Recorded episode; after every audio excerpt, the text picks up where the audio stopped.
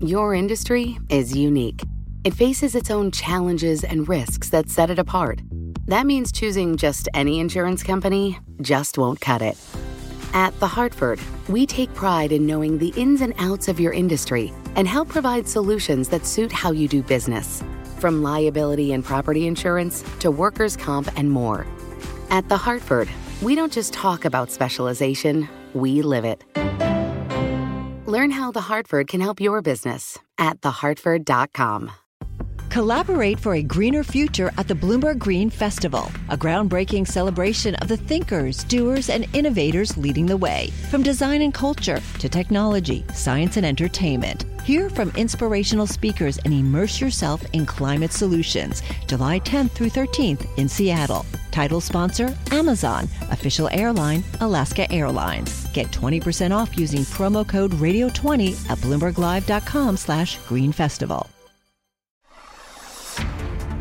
This is Masters in Business with Barry Ritholtz on Bloomberg Radio. This week on the podcast, I have an extra special guest. His name is Jim Milstein, and he has a fascinating history, uh, not just in the world of corporate restructuring, but related to the financial crisis and the restructuring of A I G and a variety of other Um, debacles uh, he's had a front row seat to. Uh, if you are at all a student of how companies go bad and what we do with them afterwards, you're going to find this uh, to be an absolutely fascinating conversation. He has a deep expertise in this space, starting out at Cleary Gottlieb, going to Lazard Freres, launching his own Uh, firm, uh, Milstein and Company, which was recently purchased by Guggenheim Securities, and dead center in the middle of that, being the chief restructuring officer at the Treasury Department uh, in the middle of the bailouts um, oh nine, ten, eleven. So I found this to be an absolutely uh, intriguing conversation, and I suspect you will as well. With no further ado, my conversation with Jim Milstein. I'm Barry Ritholtz. You're listening to Masters in Business on Bloomberg Radio. My special guest this week is Jim Milstein. He is the co-chairman of Guggenheim Securities. Uh, he comes to us with a bachelor's from Princeton, a master's from Berkeley. He graduated with a degree in law from Columbia. Currently, he's an adjunct professor at Georgetown University Law Center. But perhaps most interesting for our purposes, he was the chief restructuring officer at Treasury from two thousand nine to two thousand eleven, responsible for oversight and management of Uncle Sam's largest financial sector rescues. Indeed, he was the principal architect of the restructuring of American International Group. Jim Milstein, welcome to Bloomberg. Great to be here. Thanks. So you have a fascinating background. You begin your career as a lawyer at, at Cleary Gottlieb. What did you imagine your career was going to look like when you first started as an attorney?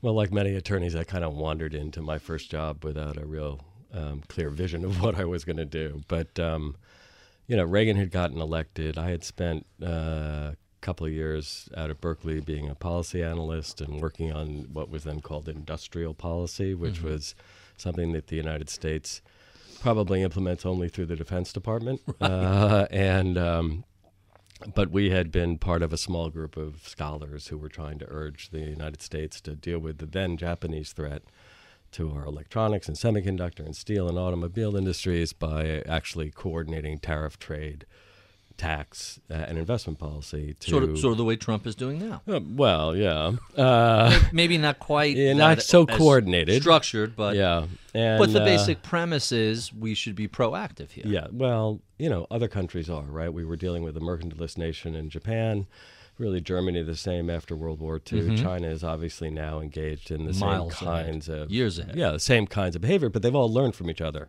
You know, the Koreans learned from the Japanese, the Chinese learned from both of them, and they have a coordinated policy of credit, investment, tax, trade, uh, in order to promote domestic uh, employment and production. And, you know, the United States, we've taken a more free market, hands-off, laissez-faire approach, and you can see the consequences now um, as we find ourselves in a much more competitive environment. Anyway, long story short, spent a lot of, a couple of years working on those kinds of issues. Mm-hmm.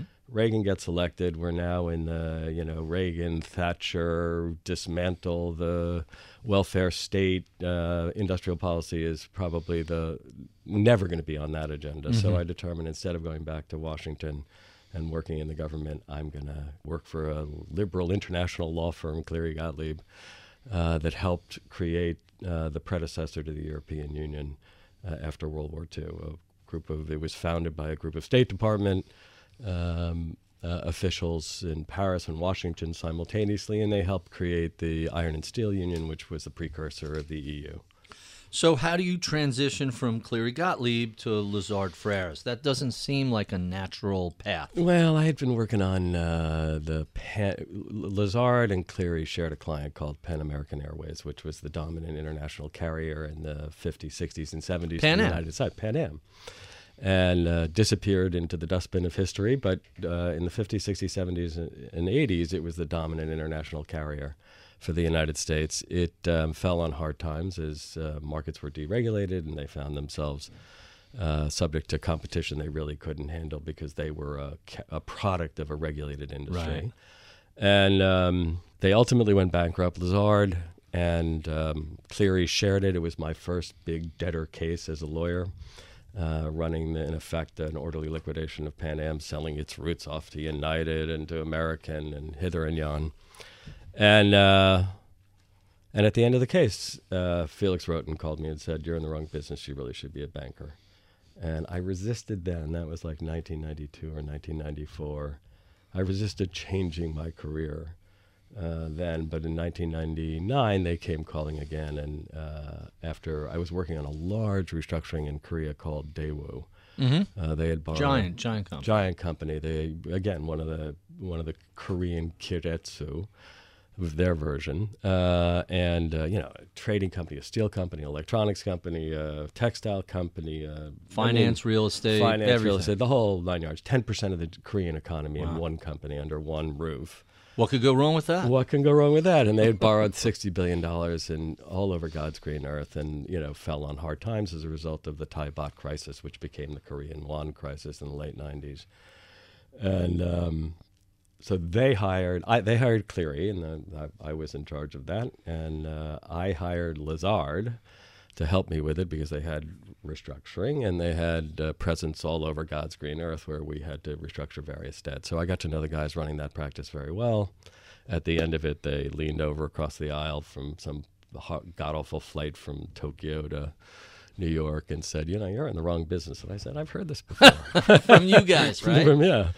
So uh, this time I succumbed to the, uh, the offer. So you're there from two thousand to two thousand eight, and we had a couple of little things uh, happen in oh eight. How did you go from Lazard doing corporate restructuring to working with Uncle Sam, who uh, was a little concerned about Lehman and A I G and everything else?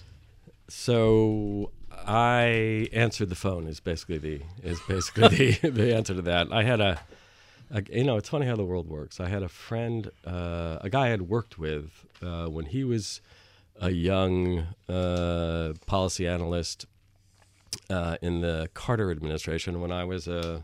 A young you know, whippersnapper a, lawyer? Uh, well, no, when I was a you know, graduate student out of Berkeley, mm-hmm. and I was writing things on industrial policy, and he was reading them and helping promote them across the Carter administration. And uh, anyway, I picked up, you know, shortly after the election, like ten minutes after the election uh, of President Obama, then to be President Obama, I got a call from him, and he said, you might have noticed we're doing a couple of restructurings down here. the admi- the new administration could use someone with your background. Would you be willing to come? And, you know, I always had an interest in who would have believed that the country needed my expertise in particular, but there it was. Hmm, quite, quite fascinating. Yeah. So you mentioned you got a phone call. What made you decide to take what sounded like a pretty thankless role? Well, that's, you know, that's what I do for a living, uh, pretty thankless roles. But, um, you know, I think the, I thought I might be able to make a modest contribution, uh, given mm-hmm. my background. And, uh, and I had been, you know, a student of the financial crisis as it was unfolding. We at Lazard, you know, were running the leading restructuring practice. We had a lot of these, the front end of the subprime crisis running in, you know, coming through our doors. Um, American mortgage companies, mortgage and others. Originators and distributors coming mm-hmm. through. I mean, the you know they were the first to fail, right? The front sure. end of the system was the first to fail, and that was in oh seven. Uh, and you know, I'm a curious fellow, and I was there was a plethora of these companies coming in. I was like, what's going on? The, there was a website called mortgage implode dot com. Uh-huh. And it tracked, there was something like four hundred of them blew right. up. But it would track it in real time and kept a running list. It was quite astonishing. And some of the biggest ones, you know, New Century, American Home Mortgage, showed up at our doors as our clients. We, you know, presided over and helped them liquidate themselves, in effect. And uh, so I, you know, my antenna went up. I got smart about the subprime crisis and mm-hmm. the leveraging of the financial system and how they were levering themselves around these products and others. Um, so when this call came, you know, having become a student of what had gone on in the American financial industry uh, between two thousand and two thousand eight, um, you know, I, with my curiosity alone drove me to Washington. So, so the news crosses, A I G gets a one hundred eighty-two billion dollars bailout. What's your immediate response when you see these? These are hard. We're kind of used to them today, right. but at the time, these numbers were just unfathomable. Yeah, I mean, by the time I got there, um, A I G had already um, borrowed from the Fed in one pocket or another one hundred thirty-two billion dollars. So mm-hmm. that was in over the course of eight weeks mm-hmm. between September eighteenth, when the first loan was init- ink- was inked, to the time, you know, the transition team was in place and we were now trying to figure out what was going on. Um, they had borrowed one hundred thirty-two billion dollars, and that's when, you know, the restructuring first began. Right, the, the the in in in most cases, with the exception of Lehman Brothers, what the federal government, the Fed, the Treasury, and the F D I C did during the um, course of two thousand eight was just refinance the balance sheets, the short-term debt coming due on the balance sheets of all of these companies. Basically, saying these companies are effectively solvent, but they have a very short-term liquidity issue, and if we could free that up, well, these are companies worth worth saving, and if they crash, it causes a big problem otherwise. Well, an insolvency expert would say there are two definitions of insolvency. Mm-hmm. There's a balance sheet insolvency, where your liabilities exceed your fair market value of your assets, and then there's illiquidity, your inability to pay your debts when due. It was clear at the time that none of these companies could pay their debts when due. They needed, in effect, what the Fed was established to do, to be a lender of last resort, an emergency provider of liquidity when the markets freeze up and there are panics. And the Fed, and the F D I C, and the Treasury Department did this to a fare thee well during the Bush administration under the leadership of Secretary Paulson and Ben Bernanke at the Fed. Um, so by the time we get there, uh, in you know late oh eight, we haven't yet assumed the powers, but there's a transition going on, a baton passing exercise mm-hmm. going on between the Tra- Paulson Treasury Department and the Geithner Treasury Department. Um, and those guys had worked together previously, so it wasn't like they were strangers. Geithner was uh, the president of the New York Fed, right? So everybody kind of knew each yeah, other. Yeah, no, no, there, there was a very seamless transition, and you know, sometimes you get lucky as a country, yeah. right? We have the leading economic historian of the Great Depression right. sitting as the chairman of the Federal Reserve. He may not have had a playbook as to what to do, but he knew what the Fed did wrong in the thirties, mm-hmm. and he was dedicated not to doing that again. Hey, learning what not to do is half the battle. Exactly. You have to put your way ahead of people. So, so you mentioned the difference between a liquidity event and a solvency event, and you ma- mentioned in passing Lehman Brothers. Let's talk about that a second. There have been some academic studies that said at the time Lehman Brothers went belly up, their value was somewhere between a negative one hundred billion dollars and negative two hundred billion dollars. Of all the companies out there, they really seem to be completely insolvent. Yeah. Fair statement? Well, so if you took a snapshot, I would venture to say, if you took a snapshot and mark-to-market the balance sheets of any of the major financial institutions, particularly the broker-dealers, mm-hmm. Goldman, Morgan Stanley, um, Merrill Lynch, uh, on September first, maybe make it September ninth, the day mm-hmm. after Fannie and Freddie are taken into conservatorship and panic runs through the entire conventional and subprime. It had already run through the subprime market, but now you take the largest you know, mortgage Conforming players, mortgage right? So, uh, securitizer, right? Con- exactly, and you put them into conservatorship on the on the theory that either they're illiquid and need the government's support, or they're insolvent and need the government's balance sheet to back them. Uh, if you took a snapshot of the balance sheets of any of the major financial institutions in the United States on September ninth and said, mark this all to market right mm-hmm. now, where anything is trading, my, I dare say on a balance sheet basis, they'd all look insolvent. Mm-hmm. But, and that was sort of the thing. There's, there's a relationship between your ability to maintain a position and your solvency. So, you know, Keynes famously said the markets can stay irrational longer than you can stay solvent.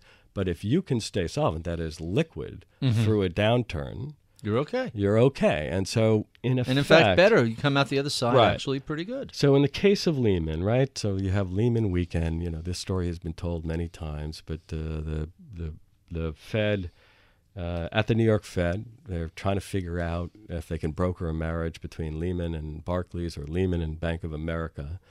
And each of those institutions, the prospective buyers, is doing diligence as fast mm-hmm. as they can on Lehman's book to try and figure out which part of the bank, if maybe the entire part of the bank, they will take. And um, in particular, B of A has done as good a job as could be done under the circumstances an analysis of Lehman's real estate portfolio. And they conclude that the marks that the that the last marks on the portfolio vastly overstate the value. Right, fabricated, the, completely right. fabricated. Well, who knows whether it's fabricated? The market was going to collapse if you could have held on to it. So who knows? So let let me share my pet peeve, yeah.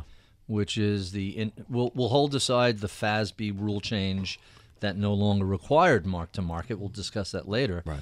But the repo one oh five, if if you have to every quarter, a few days before you report your earnings, and you have to square up your quarterly numbers, you have to move fifty plus billion dollars of liability off your balance sheet. Right.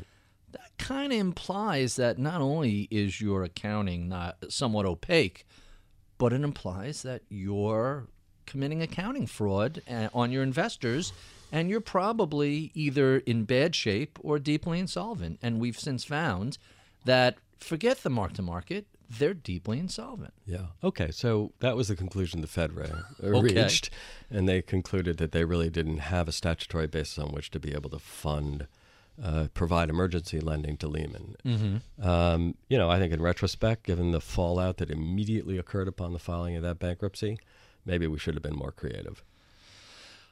We could have foisted losses on the shareholders. We mm-hmm. could have foisted well, losses. We did. Right. Well, that, that, we had a bankruptcy.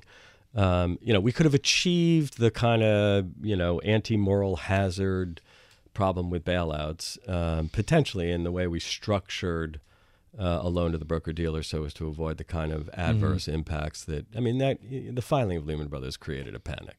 For, well, uh, okay, I'm not going to disagree with that. Right, and so, you know, that the whole, the whole script of the rescue from, you know, the beginning of with Bear Stearns to the opening of the F X lines to make sure that the European banks didn't default against their on their own debt and therefore default on their American counterparties, mm-hmm. which would have created a liquidity crisis here, to the, you know, putting of Fannie and Freddie into conservatorship, the saving of A I G, the series of emergency, the alphabet soup of emergency lending programs the Fed instituted, um, the you know, the prime dealer credit facility, the right. TALF, the TAF, the, you know, commercial paper facility. I mean, you know, there was a, every market that had frozen up, they intervened in and tried to restart uh, in order to provide liquidity to the system. And so the question is, you know, in the midst of that just tsunami of credit support and liquidity, you decide to take one company down. My my pet thesis is Dick Fold said no to Warren Buffett's offer to, to inject capital over the summer. And I, I, I wish I was a fly on the wall in that room, because I have to imagine between Paulson and Bernanke and Geithner, someone said, this this idiot said no to Warren Buffett. How can we possibly save him? They had an opportunity. He was a pig. He's always been a pig, and now he should be in an orange jumpsuit. But let's... We're not automatons. Okay. And personalities and personal histories matter. And I, so I don't think there's... Uh, I don't think you're crazy in that thought. So let's talk a little about what's going on currently in your career. Um, after you leave Treasury, you go to work as a banker and an, an investor, and you pretty much decide to hang out your own shingle, Milstein and Company. Um, tell us about the launch of that firm and, and what the thinking was as opposed to being attached to another giant financial entity. Yeah, I mean, one thing working in the government cures you of is the desire to have a boss.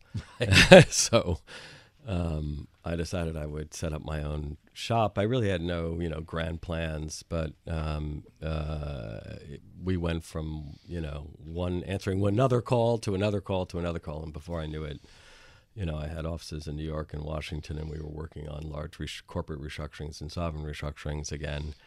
And uh, and also, you know, reinvesting the profits of the business, the partners, the guys who joined me and guys and gals who joined me, you know, we all agreed that um, uh, the advisory business is a, a business that goes up and down and mm-hmm. revenue is volatile, whereas if we could actually make some solid investments, we might be able to provide ourselves with uh, a little more secure income in a manner and to generate wealth, particularly for the young kids who were working mm-hmm. for me. So anyway... Seven years into this, we ended up with thirty-five people doing corporate and sovereign restructuring and, you know, fifteen people doing investing. Mm-hmm. And we had raised some third-party funds. Uh, and, you know, I'm not getting any younger. I'm sixty-three years old, and uh, the people who had joined me were all in their thirties and forties. And, you know, I turned to them and said, uh, we have a strategic problem. Uh, two strategic problems. One, we're a small boutique entering what I think will be a tsunami of restructuring to come. Mm-hmm. Uh, and we really could use the leverage of a larger firm with, you know, arms and legs uh, in various industries with real industry expertise, uh, as opposed to our sort of product specialty uh, called restructuring. Uh, on the one hand, and the other strategic challenge was, you know, we've built a franchise and, and uh, I'm not getting any younger. So eventually, we concluded that merging with a larger financial services firm made sense. Uh, Alan Schwartz and I had been talking for uh, three or four years. Former Bear Stearns C E O, is that right? Former Bear Stearns C E O, and really one of the most uh, widely respected bankers, investment bankers uh, in the United States. I mean, he's, you know, Disney's banker, Verizon's banker. He's a he's a very well-respected boardroom banker uh, and tactician and strategist. So. And he and I had become friends after the crisis. Um, and so it became, it was a natural fit. They have, you know, four hundred bankers who do, you know, t- tech, media, telecom, power and energy, real estate, and the whole uh, landscape, waterfront, uh, as well as sales and trading. So they're kind of, you know, where, what Morgan Stanley and Goldman Sachs were back in the early nineties. Mm-hmm. Uh, they've built an independent investment bank. But before they went public. Before they went public and expanded their balance sheets enormously. Tremendously, right. right. So you mentioned something in passing I can't let go by. You think we're at the leading edge of a wave of future restructurings. Is that global? Is that industry-specific? Where, where do you see that happening? Well, let's do some stats. Um, you know, corporate debt to G D P is the highest it's been in American history ever. Mm-hmm. So we have a very levered corporate sector, and part of that is, you know, the financial re-engineering of their own balance sheets, stock buybacks funded with debt. Um, part of that is, you know, the buyout waves and leveraging generally that's associated with the buyouts. Um, and part of that is, um, you know, just the general trend to the credit has been so cheap that uh, right. that corporations have re-engineered their own so, so that was cash the, flows. That was the question I immediately popped into my mind after you said that was, well, is there a reason for them not to be leveraged up when money is almost not quite free? And as long as they're, I, I hope everyone learned the lesson about um, fixed versus variable Uh, lending in the financial crisis, as long as those rates are locked in, it seems like their debt servicing is fairly affordable. It is. Uh, Until it profits is, it, But go there away. Are two sides of that, right? And, you know, if your cash flows decline because of a recession, suddenly your leverage goes from manageable to unmanageable. Mm-hmm. And if you're in a rising interest rate environment, forget about uh, floating rate. You know, a lot of bank debt is floating rate, but that's at a leverage level that is generally two to three times, so it's not going to sink a company even in a declining cash flow environment. But mm-hmm. the real risk is refinancing risk, which is exactly what we saw during the financial crisis with the financial insti- institutions. In other words, they have to roll that debt over, and that's now right. it's at a much higher rate, or maybe they can't roll it over at all. Exactly. So with a very highly level, levered corporate sector, and if you look at credit quality, Barry, I mean, I'm sure you know these stats. You know, fifty percent of the so-called investment grade debt is the bottom uh, is the bottom, is the lowest investment yeah. grade ranking, and the non-investment grade debt now constitutes more than half of all debt on the corporate sector in the United States. So you have a highly leveraged sector with very low credit quality. Um, you know, we could, f and you have a Fed raising interest rates, the federal government borrowing um, like a drunken sailor uh, on leave. I, I always object to that uh, metaphor because drunken sailors spend their own money. Money, exactly. Okay, you're right. The federal government borrowing like there was no tomorrow. How about that? Fair, fair enough. Right. You've had a ringside seat to some of the most fascinating restructurings of recent memory. You either worked on these or near these, or people in the firm um, did some work on them. U S Airways, Charter Communications, the auto workers, the car makers, uh, bailout and reboot, even countries like Cyprus and Greece, and in the United States, Puerto Rico. So I have to ask you, what do all these things have in common, and, and what are the important differences when when you look at these big financial snafus? What what should we make of these? Yeah, so uh, Tolstoy and Anna Karenina says that all happy families are alike, and each unhappy family is unhappy in its own way, mm-hmm. and each restructuring, you know, is unique in its own way. There's sometimes it's management that just, you know, went off on a frolic and detour, spent too much money, levered up, and uh, on a mistaken strategy. Other times uh, it's, you know, a change in the business cycle uh, and a highly levered balance sheet that takes a perfectly good company that Uh, in ordinary times to generate, even in bad times, is generating cash flow, but it's just got the wrong balance sheet for the kinds of cash flows capable of generating through a cycle. And so you're doing a balance sheet restructuring of a good business. Um, you know, and other times it's a business that, you know, whose time has come, whose mission has long since passed. Hypothetically, a company like Sears. Exactly. Um, And so, or uh, not so hypothetically, by yeah. the time so, the real world, this. apparently, yeah. yeah. Uh, you know, in the case of countries, it's some combination of investor enthusiasm, misplaced enthusiasm for mm-hmm. sovereign debt, and a failure to really look at the underlying dynamics of a country's uh, economy. Um, I was just in Iceland, and the story there is just—it's crazy, right? Right. It's it, now it, it's it's crazy again, right? It, right. It's an island of, you know, the size of people. Boston, right? right? And and they were levered like eighty-eight to one against G D P. Is yeah. just nuts. Well, they they, they were a, a product of uh, you know uh, open capital, uh, no capital controls, and capital you know swishing swashing through the system. Um, So how is that different from Greece or Puerto Rico? Well, so Puerto, I mean, Puerto Rico, the capital markets were open, uh, mm-hmm. and as long as they were open, you could do deficit financing. Right. Uh, Even though states and cities are not supposed to do deficit financing. That's right. But there, but you know, municipal bankers, of which I do not count myself as one, have found lots of ways to uh, finance, get around those rules. Well, to find ways to finance deficits that are not completely transparent. Uh, and so uh, Puerto Rico went into a recession in two thousand six as a result of a change in federal law that had formerly subsidized uh, pharmaceutical production on the island. Mm-hmm. uh, they had had a twenty-year tax break that encouraged pharmaceuticals to do their final packaging on the island and created three hundred fifty thousand jobs and wow. lots of tax revenues. And that expired in two thousand six. Puerto Rico went into a recession that they still have not come out of. You know, twelve, a decade plus later. Yeah, wow. a decade plus later. And they financed the decline in tax revenues with debt, mm-hmm. uh, lots of it. So they, by the time they got to us, Milstein and Company then, in uh, two thousand fourteen, they had seventy-five billion dollars of debt for an island of three and a half million people. They had uh, pension systems that were underfunded to the tune of thirty or forty billion dollars. Uh, and uh, and a real inability to pay their debts when due, and particularly as the capital markets shut to them. Mm-hmm. Right? As long as you can roll that debt over, doesn't matter. Doesn't matter. Um, but if you can't roll it over because you know suddenly you're borrowing what you would the debt you would incur at two percent in the muni market, you're now having to pay eight percent tax free.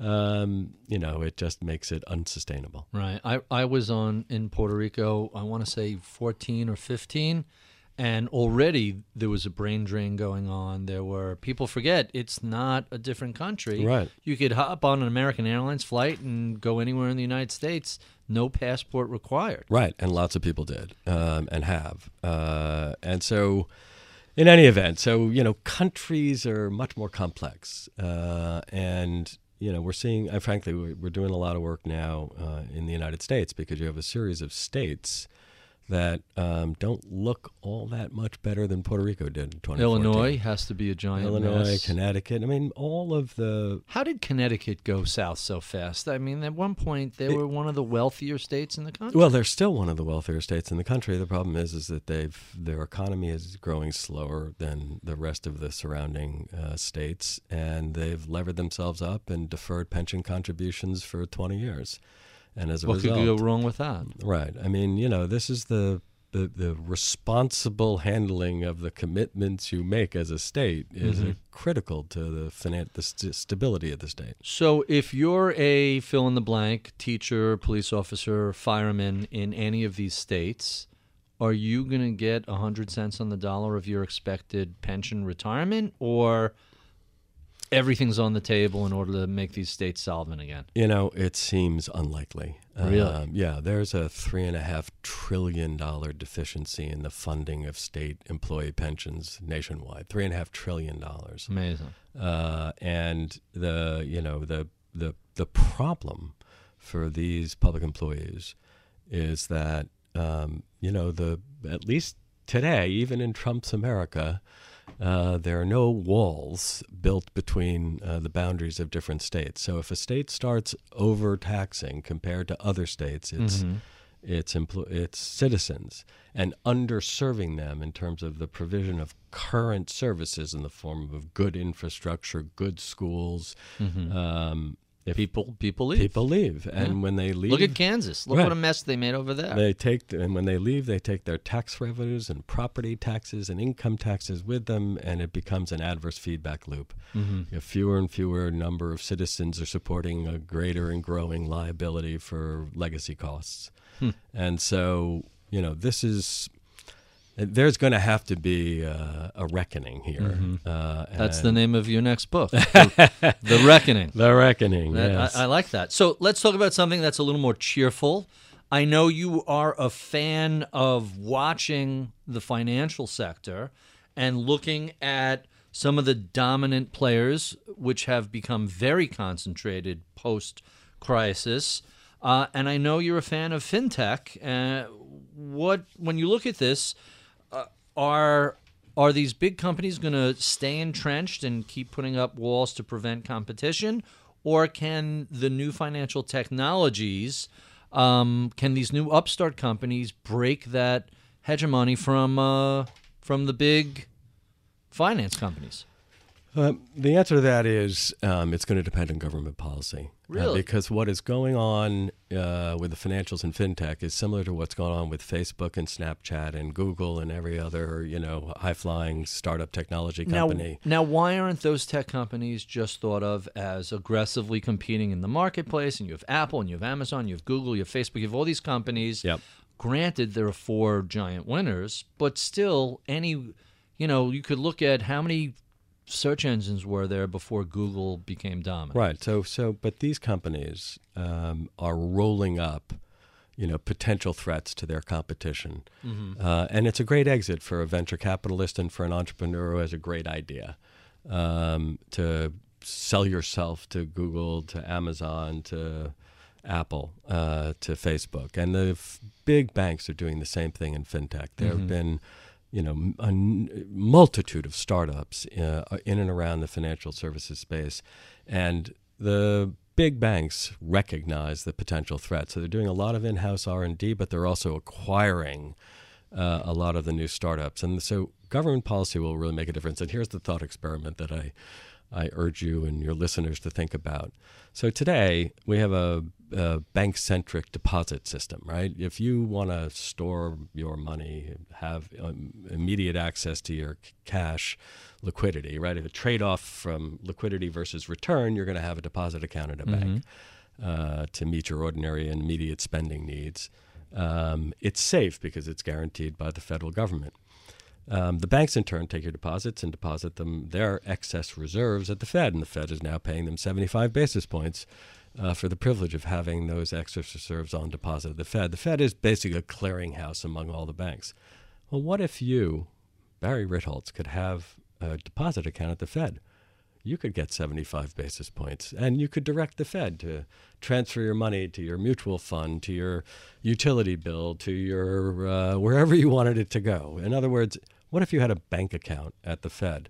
Um, if I could become a systemically important financial inf institution, I know they'll they'll be able to bail me out when yeah, I run into trouble. Well, maybe the, that wouldn't come with your deposit account. Oh, okay.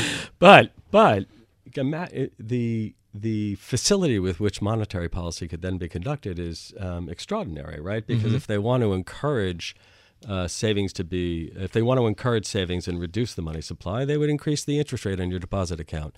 If they want to encourage investment and spending, they would reduce the interest rate, maybe even have a negative interest rate to force your money out. But the point is, is that it would disintermediate the banks, uh, and banks arguably would have to go find other sources of funding other than subsidized deposits uh, from the federal government. And, and you're implying fintech is going to play this role, well, or potentially we, can play this role. Yeah, I don't know where you are on the cryptocurrency debate. Um, I'm I'm a full-blown meh. Yeah, a, as opposed to Nouriel, who is right. uh, you know a full-time. He's a little crit- late to that, but right. still. Okay, but. In effect, the Fed could issue a digital currency. You have a trusted agent issuing mm. a digital currency that allows uh, individuals to, in effect, transact uh, in electronic form as opposed to just allowing... Via the blockchain? Is that what you're well, suggesting? Well, they might implement it via blockchain, That's fascinating. But right now the implementation itself is quite expensive in blockchain. The mm-hmm. processing costs you know, far exceed what the, the antiquated networks of Visa and MasterCard Uh, their processing costs, but it may get there. Now, people, it may get there. Something like twenty percent of all cryptocurrencies have been lost, and if I lose my credit card, my liability is capped at fifty dollars. Right. So till we find a way around that... Yeah, no, I think there are lots of problems um, with this, but the biggest problem, the biggest problem with any currency, a fiat currency, is whether it's legal tender. And so, you know, until until it's accepted as a form of payment by the federal government, it's really just a speculative tool. Hmm. Quite quite fascinating. Can you stick around a little bit? I have a million more questions for you. Sure. We've been speaking with Jim Milstein. He is the co-chairman of Guggenheim Securities. Uh, if you enjoy this conversation, well, be sure and come back for the podcast extras where we keep the tape rolling and continue discussing all things restructuring. You can find that at iTunes, Stitcher, Overcast, Bloomberg dot com, wherever your finer podcasts are sold. We love your comments, feedback, and suggestions. Write to us at M I B podcast at bloomberg dot net. You can check out my daily column on bloomberg dot com slash opinion or follow me on Twitter at Ritholtz. I'm Barry Ritholtz. You're listening to Masters in Business on Bloomberg Radio.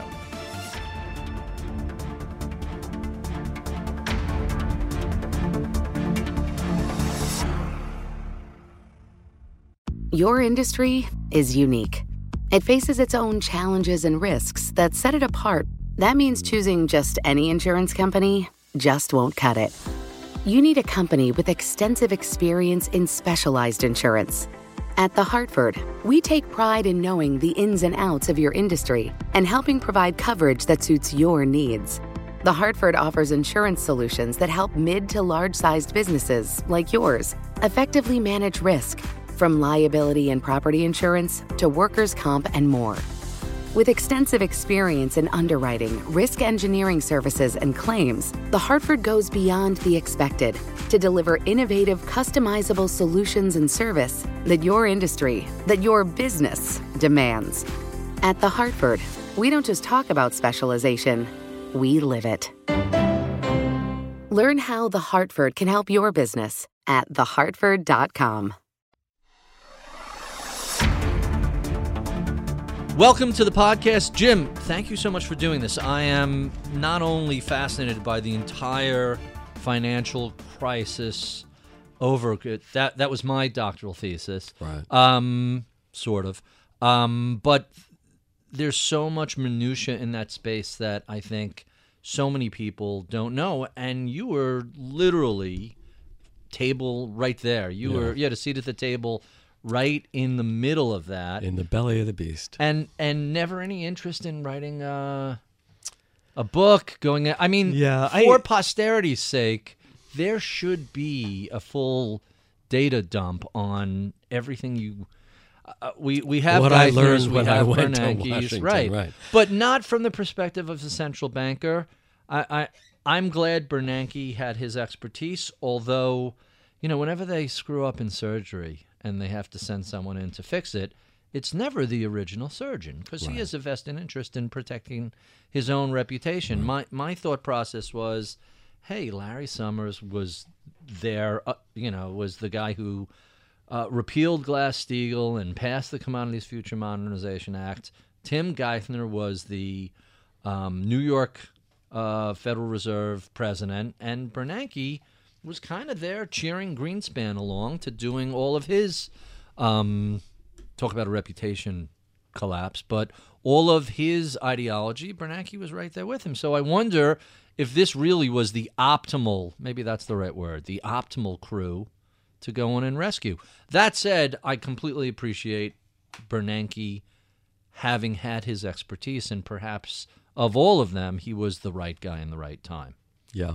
Well, Tim Tim had his own qualifications, right? He had lived through, I mean, he, people thought he had worked at Goldman Sachs or something. He'd been no. a long-term Treasury Department right. he official was pro, he was and New York Fed. And he right. had gone through the Thai baht crisis. He had seen the crisis in Latin America in the eighties when he was a young man.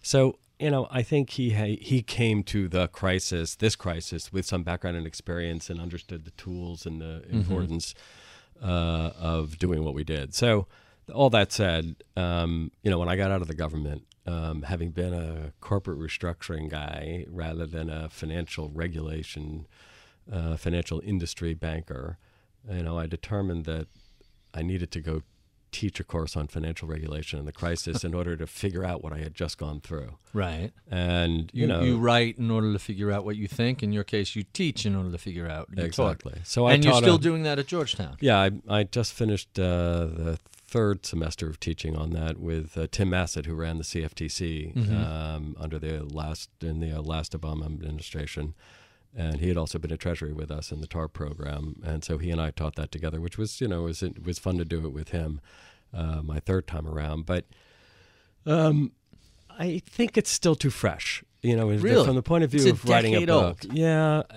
but I think it's still too fresh. I mean, you have a lot of kind of, you know, from the front line accounts that have already been right. written.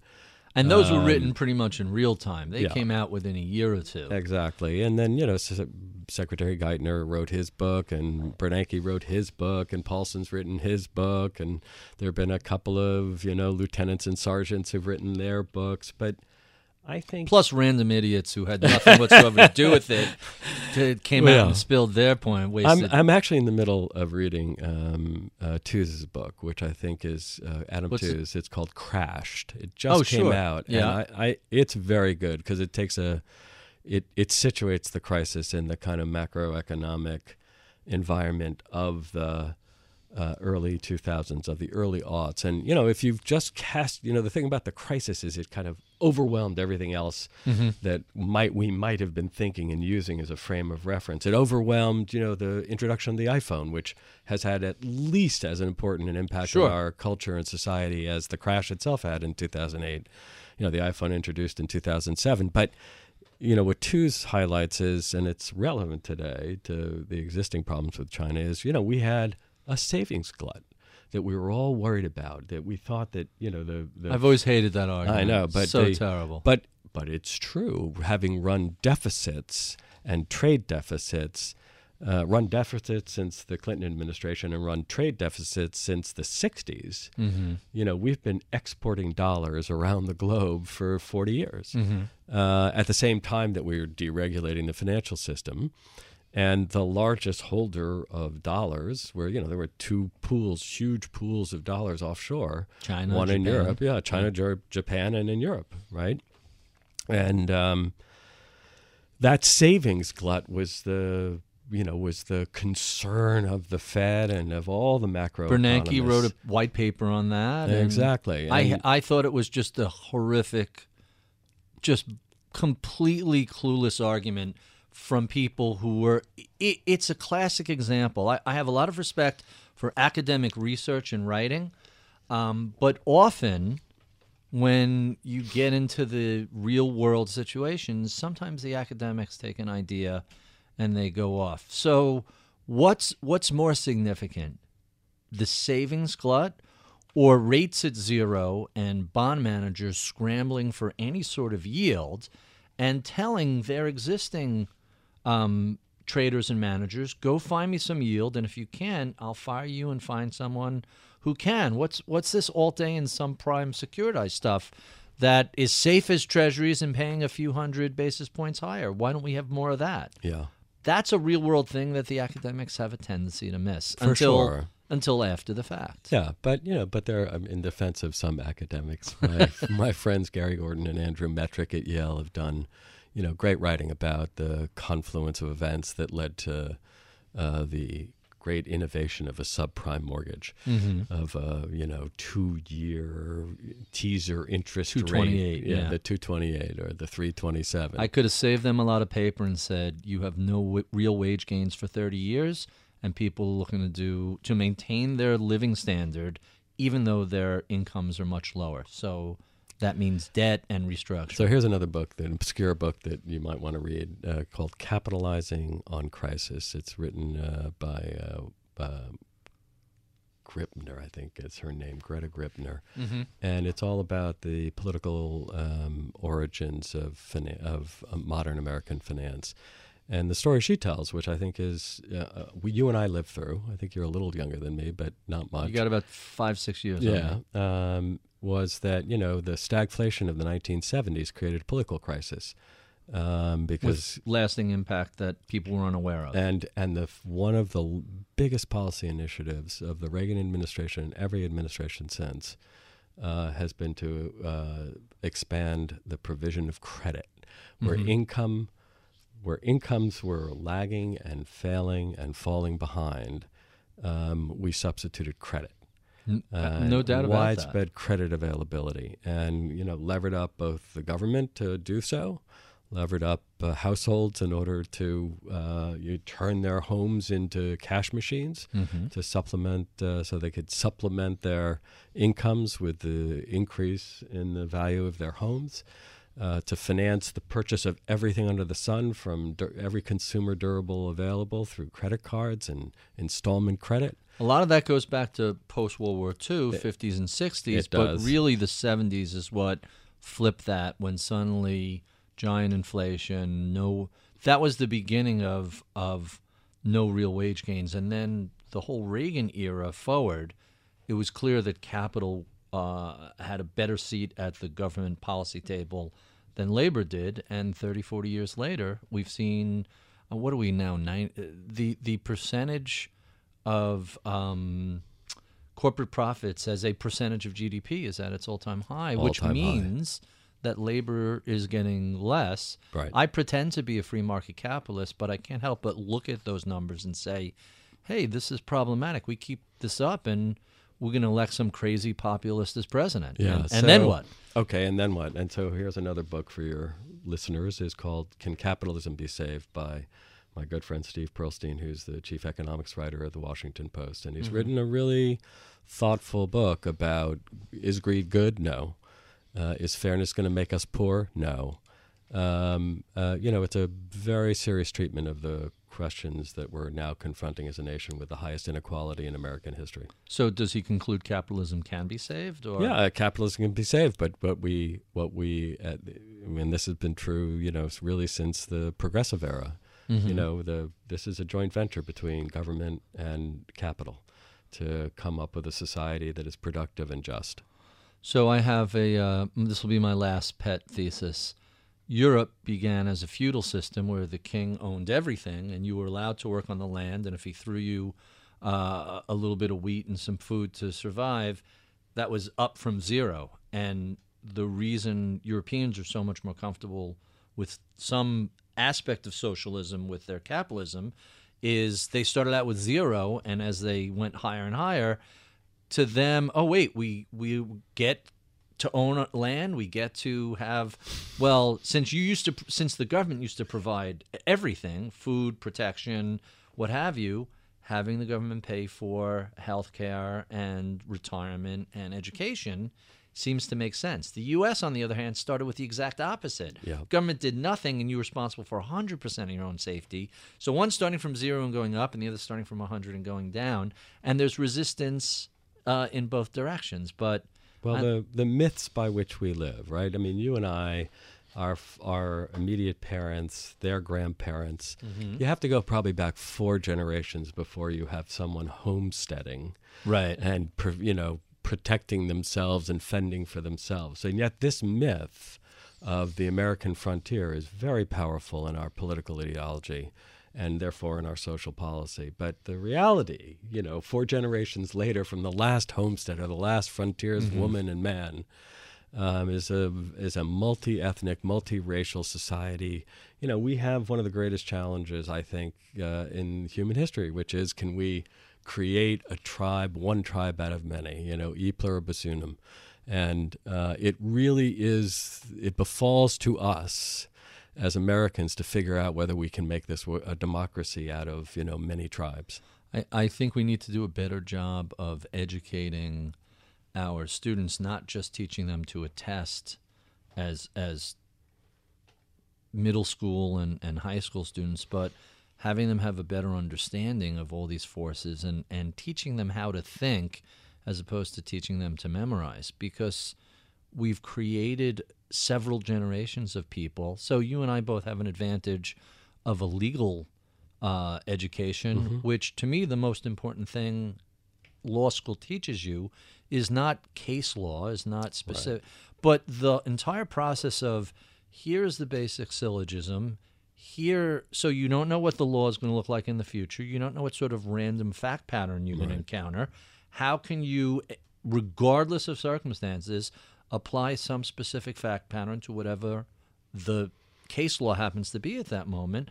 You have to learn how to think. It's very flexible, and it's it's very open-minded. And I don't know of a lot of other industries that teach that. And I agree with you. I think the legal education, I mean, it's a, I think it goes on maybe a year too long. Yes, for sure. But, but I think the training is unsurpassed. It, it's it's not what to think, but how to think. How to think. And I make fun of my M B A buddies who are taught what to think, right? Or they're taught the canon of financial literacy, but not necessarily, and now here's how to analyze when either this stops working or this goes wrong, or, and it's a, I don't want to make this a J D versus an M B A, but they're two very different philosophical approaches. And in the modern world where everything is topsy-turvy, I have come to the conclusion that learning how to think is a tremendous Uh, skill to have. Yeah, but I also think I, I, I agree with that, and and surely our schools can do a better job um, of developing that,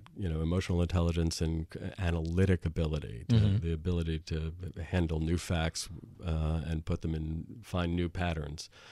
Um, but I also think that the the the social media has isol- in a funny way has isolated people from one another. It's isolating communities.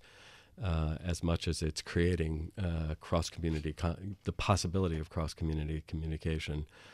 And so I've come around to the view that we really need national service, that, mm-hmm. that in order to... Works in Israel. Yeah, it works in Israel, for, and it, and it made sense in and Israel, Switzerland, for that matter. Jews from all over the world, different ethnic and um, national backgrounds into one little desert country. Uh, and it was a way of forging a national identity, and I think we have that problem in the United States now. We really we've we've separating into not, into separate tribes, mm-hmm. and not just Democrat and Republican, but you know the, the identity politics, urban versus farmer, right, exactly, and men versus all women, of the identities. There's a million splits, and I think you know I think two or three years of mandatory national service is the best hope for the future of this country? I have a buddy who's an American citizen at U B S, but he grew up in Switzerland, and I don't know if they're still doing this, but not all that long ago, every every citizen and every resident was obligated to serve at least one year in the military or some other. Right. It doesn't have to be service. The military right. here. I mean, I think I think there's lots of need in America uh, that could be met by a national corps, and I think having you know the experience before you go to college of actually having to live and work with uh, people different to yourself, but all of whom are American, would be a, a great national unifier. Huh. That's quite fascinating. In two thousand eleven, I found this interesting quote of yours. The need for a chief restructuring officer is really part of the past. So how did you realize, hey, my work here is done, it's time to move on, and, and um, the Lone Ranger goes off into the sunset? How, how, what made you come to that conclusion? Well, I think the... the macroeconomic conditions surely had um, eased. So uh, the Fed had embarked on its quantitative easing. The markets had rallied. Uh, you know, the depth of the market, uh, the equity market and the credit market were in May of two thousand nine. By the time you got to the end of two thousand ten, uh, you had seen a rally back. The rallies had both started in both markets. And uh, most importantly, by the end of two thousand nine, the interbank lending market opened up again. The banks were actually comfortable enough with each other to start lending to each other overnight, and mm-hmm. uh, and that was a pretty real sign of uh, that that the crisis had passed. Um, but you know, I was part of the cleanup crew, and we, part of my job was to um, get the taxpayers' money back. Um, you know, by the time. By the time uh, two thousand ten had ended, we had struck uh, a deal with A I G's board for a complete recapitalization of the company. Uh, we had converted some debt into TARP equity, some Fed debt into TARP equity along the way in two thousand nine. Um, and then we did a series of asset sales and restructurings from A I G. We reduced its balance sheet from a trillion dollars of assets to half a trillion of assets, selling off its Asian life insurance operations, its Middle East life insurance operations, its Middle European life insurance operations, and a hundred other businesses along the way that they were involved in. So, so what does A I G look like today? So A I G today is still the large, one of the largest property casualty um, insurers in the world. Um, it's a, one of the largest domestic life insurance companies.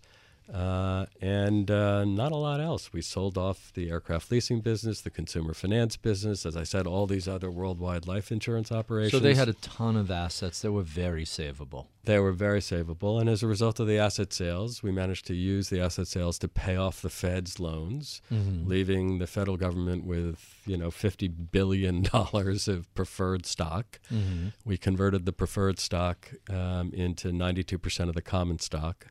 And so we now had a liquid market, uh, and eventually we had a liquid market into which to offload the Treasury's shares of common stock. So so that brings up another peeve of mine. I think that process where the rescuer gets most of the equity is a reasonable one. Hey, we're taking all the risk. We're putting up all this money. Maybe this works out. Maybe it doesn't. Um, and so there's a, a, a big... upside at the end of it. Not that the government is doing this for the trade. Right. They want to prevent the next Great Depression, but it seems fair.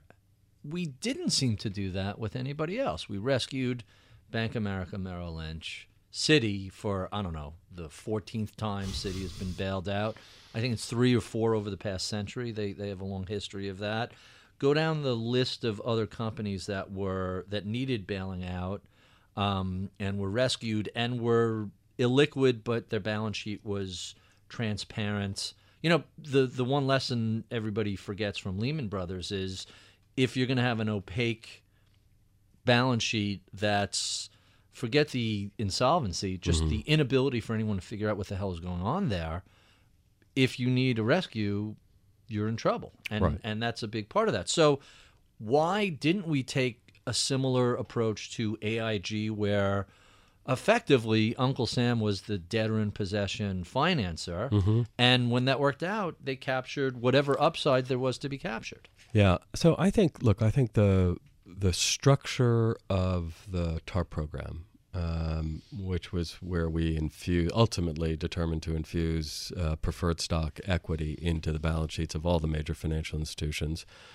Um, I think there could be some serious criticism of the way it was done, for, particularly by, I think it may have created more of a political backlash for sure a, against the program than the it Tea needed to. The Tea Party and everything else. Well, I mean, I, there, the, the origins of the Tea Party are something we could debate for a while, but no doubt the crisis had something to do with it. But I think the one, I mean, the, the one criticism I would have of the initial TARP program was that the, um, as long as the preferred stock was outstanding, Um, the company should not have been permitted to pay the kinds of bonuses that they right. paid, right? I mean, as long as you're beholden to the federal government for equity right, on your balance, no... and now, you shouldn't there, be paying bonuses. Didn't the Fed have to sign off on bonuses? Eventually, such? they they didn't sign off on the two thousand nine bonuses, mm-hmm. two thousand eight bonuses, and I think that was the one. Those were the bonuses that provoked the enormous political. Sure. I mean, because it, most we ordinary should have been clawing back bonuses, not paying them. Yeah, and I think most Americans were kind of you know right in the view of like, wait a second, you're paying yourself billions of dollars of bonuses with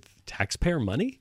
Right. I mean, really? For, for bankrupting the company. Nice, right. nice work. Here's a bonus. Now, the counter, you know, what Secretary Paulson would say, um, who designed this, these preferred, is it was important that everyone participate. Every, all the major institutions participate, because we couldn't permit the negative inference that if Jamie Dimon held out, that he was the only solvent right. bank in America. Right. Uh, and so they had to make the terms of the preferred as relatively benign and painless as possible in order to induce widespread participation by all of the institutions. So there could be no picking and choosing of winners and losers. And so, so here's where I make fun of academics again. Uh, and, and you don't want to be too heavy-handed, but you could have had a less egregious setup. And if Jamie Dimon doesn't want to participate, well, then Bernanke has to say to him, full New Jersey bent-nose accents, hey, ni nice bank you got there. Shame if anything were to happen to it. Right. How much more do you have to say to say, listen, this is a disaster. We're about to have the Great Depression. Either you participate in this, or I have a feeling that the next time you come to the normal transaction process at the Fed, which is, what, every single day? Yeah. Good luck with that. Yeah, so I, I, I hear you on that. I mean, I, I, mean, at a certain I actually point, got into a fight with Elizabeth Warren during a public hearing when I was testifying uh, about what we were doing with A I G and Ally Financial.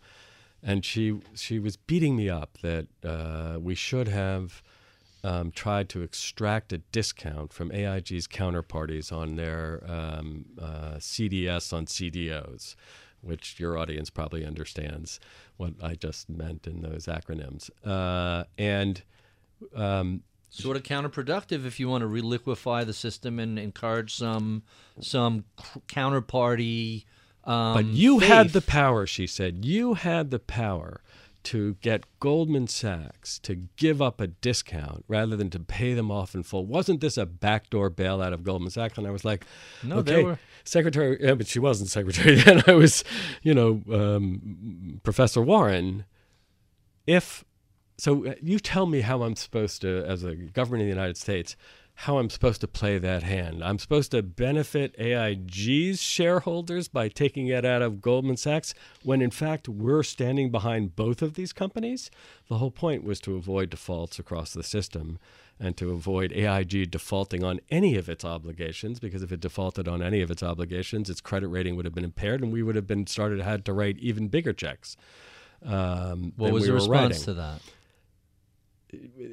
A political response, right? but but meanwhile, the the I, I you know there's there was no good solution. There was just what was the least bad solution, and yes. ultimately, even though we've recovered, there's been a cost to this recovery, oh, for sure, between income inequality and the rise of populism, and you know it, it's um it's one of those things that. It could have been a whole lot worse, but part of me feels like it it could have been it could have been a lot better. Yeah, I, I think the big mistake politically was the stimulus. Right? If you look at what the Chinese too small. Too small. The yeah. Chinese, you know, and if you look at what the federal government's doing now, right? These Republicans who were um, totally opposed to the Obama stimulus, mm-hmm. have just enacted, you know, one of the largest tax, right. a trillion dollars. At, at, a, at way higher in the economic cycle as opposed right. to right in right. the... And by the way, for those of you who don't uh, like that comment about a Republican-controlled Congress affecting a giant stimulus, be sure and send your emails to Jim uh, Milstein at yahoo dot com. Yeah. Um, uh, that but it, but it's true, you know, Keynes had this right.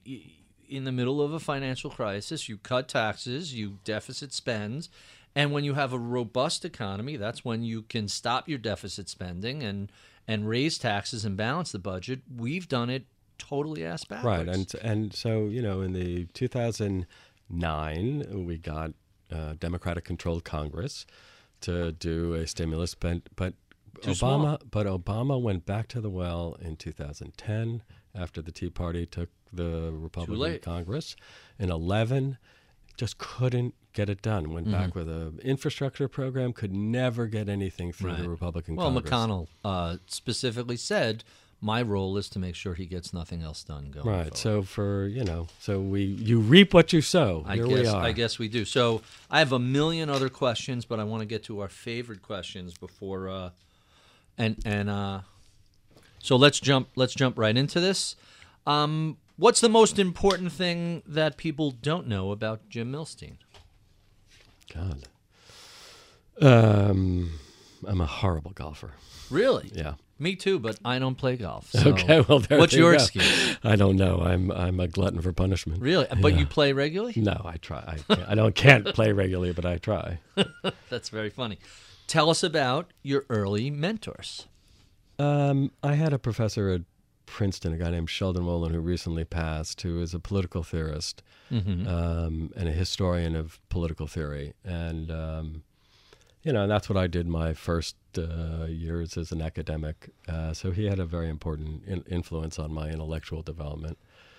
Um, as a career, I had a uh, I had a partner at Cleary Gottlieb named Alan Applebaum, who really taught me how to be a lawyer. Mm-hmm. uh, the, taught me the the whole how to deal with clients, how to analyze a situation, how to um, take uh, multi-parties with conflicting interests and uh, and produce a common result that was acceptable to them. And, you know, we haven't even discussed your dad, who is a renowned attorney. How, how did he impact your career decision? Did well, you know you were always going to be a lawyer? No, I, it was like a residency requirement in my in my family. I, I kind of had yeah. the same thing. He, um, you know, my father loves. He's still alive and still, you know, practicing here and there. Your dad's uh, ninety, though, isn't ninety-two he? This year. Still and practicing. Still practicing. Still God giving advice. Oh my still God. giving advice to people. He's wow. consulted. And the thing is, he loved, when I was growing up, he just loved what he did, mm-hmm. right? So, I mean, it was hard, you know, not to look at him and be with him and, and not see the law as something that was incredibly engaging. Mm-hmm.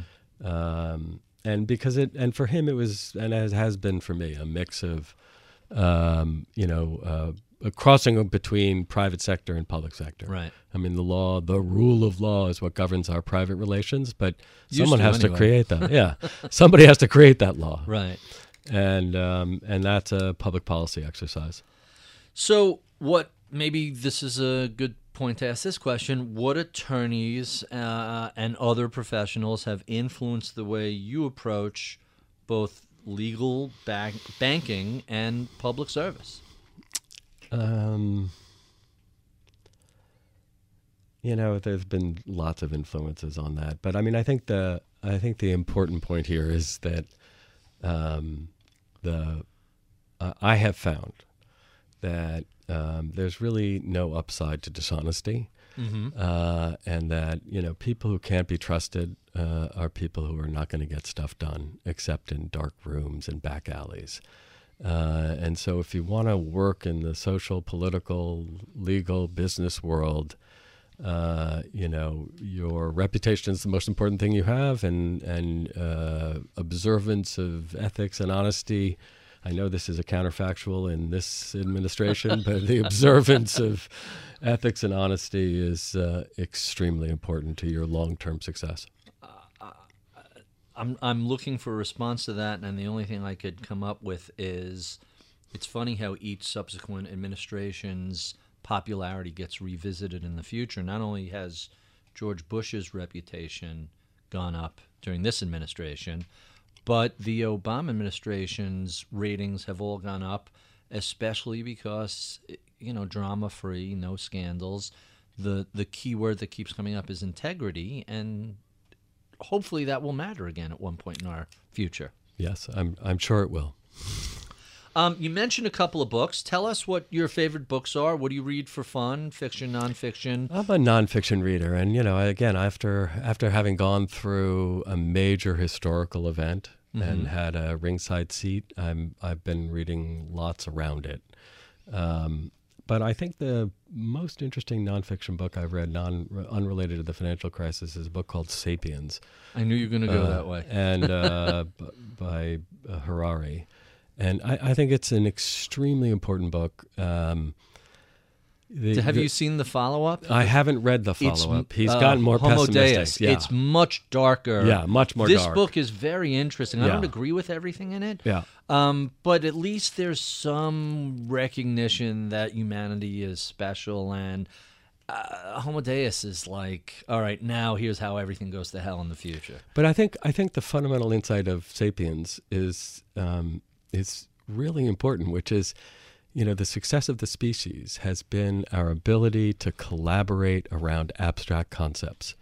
Our, you know, our communication is obviously key, the development of language and all of that, but mm-hmm. then the ability to collaborate and coordinate our behavior around abstract concepts, concepts of God, concepts of nation, of state, of community. I mean, these are all abstractions. Mm-hmm. Um, you couldn't You know, you can't visualize the nation except through symbols and through, uh, you know, a summary of its history and a, a, a set of objectives that you might believe are important to it to achieve in the future.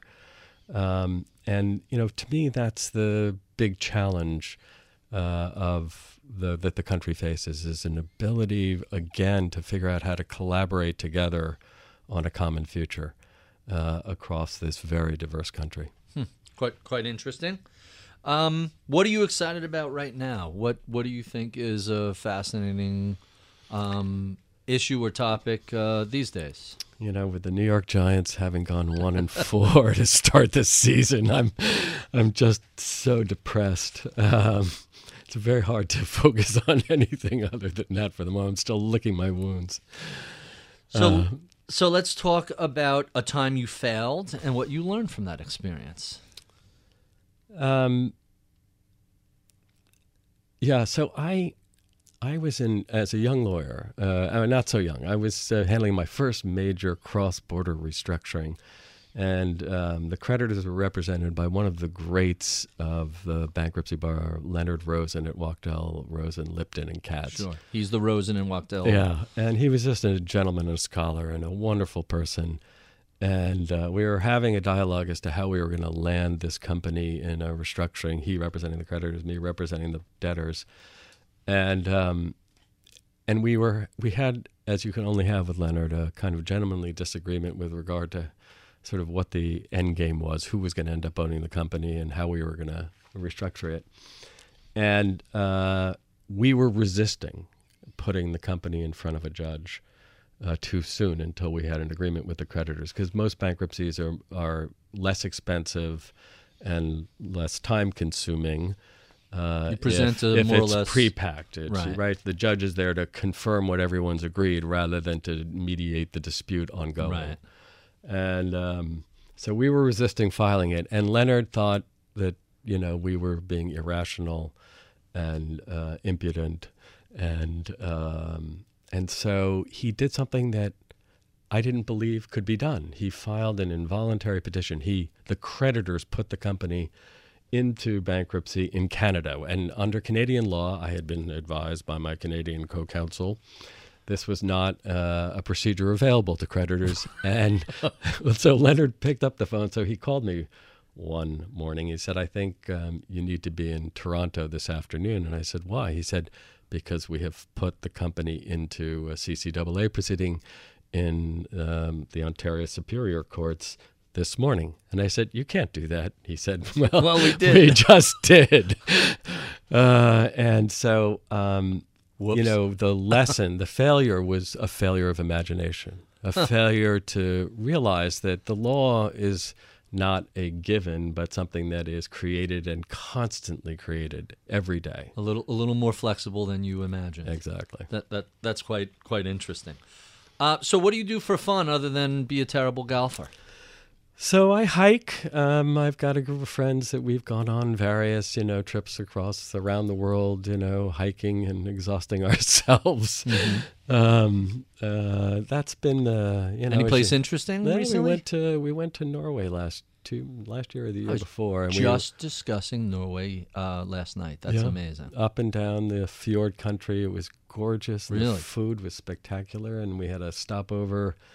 Uh, on the way to the hike in Oslo and on the back on and then on uh, coming back in Stockholm. And Stockholm is just an amazing city. Really? An amazing city. And I've these two countries been. and these two countries actually um, really um, for for Americans. Mm-hmm.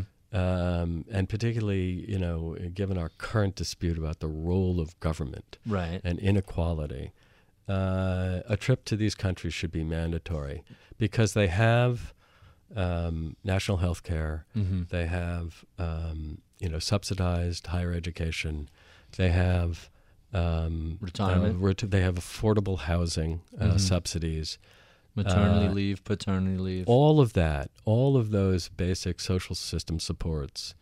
And yet they're dynamic economies with entrepreneurship and growth mm-hmm. rates that rival ours. Now, they're small, homogeneous countries. They don't have the um, many of the challenges we have in establishing uh, common uh, commonality. But mm-hmm.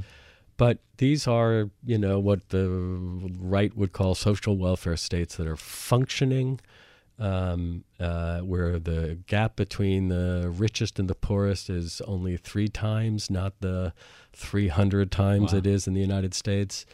Um, and yet they've maintained a sense of entrepreneurialism and dynamism in their economy. The the, the nanny state is not necessarily, um, you know, deterring uh, dynamism and entrepreneurship in the economy. Hmm. So, sounds fast. I've been to Helsinki. I've been to Copenhagen. I've never uh, never been to Stockholm. Um, I assume you do that in the summer and not the winter. Yes, exactly.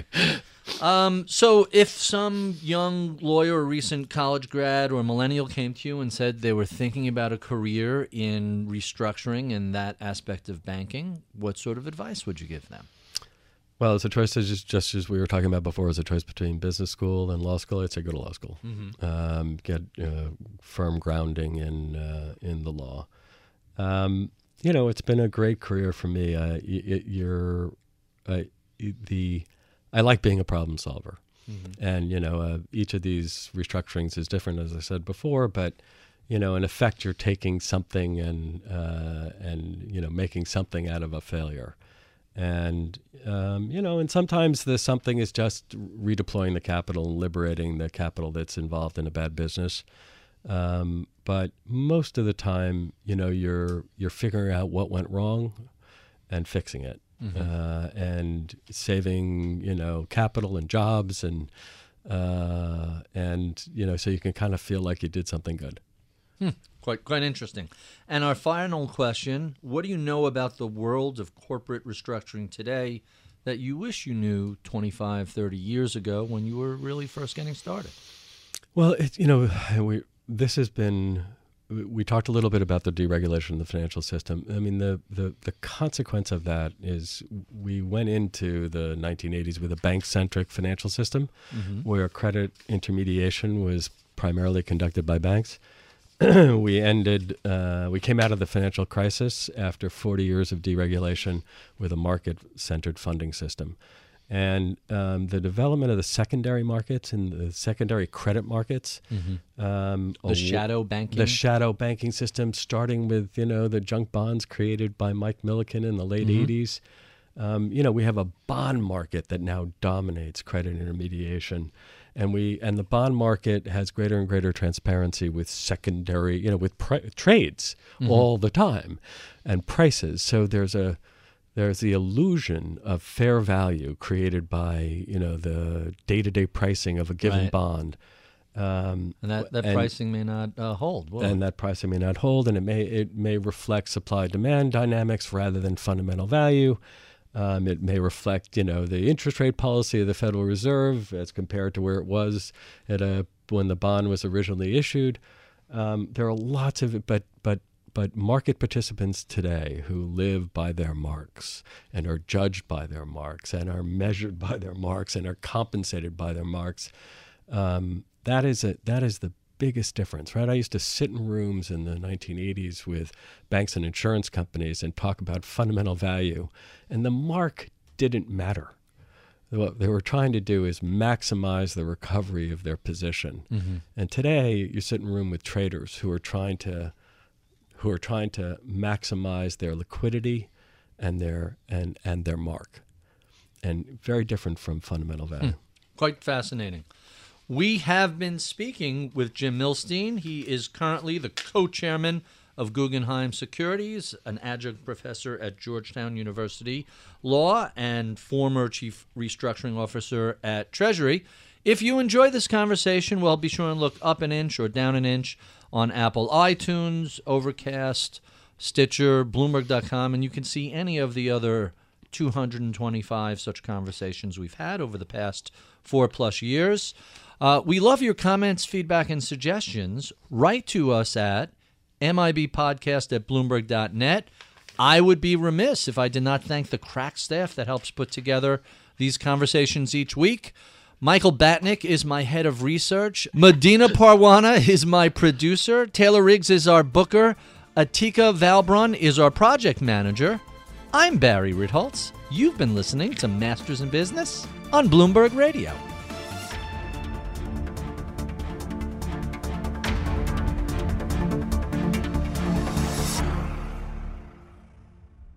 Your industry is unique. It faces its own challenges and risks that set it apart. That means choosing just any insurance company just won't cut it. At The Hartford, we take pride in knowing the ins and outs of your industry and help provide solutions that suit how you do business, from liability and property insurance to workers' comp and more. At The Hartford, we don't just talk about specialization, we live it. Learn how The Hartford can help your business at the hartford dot com.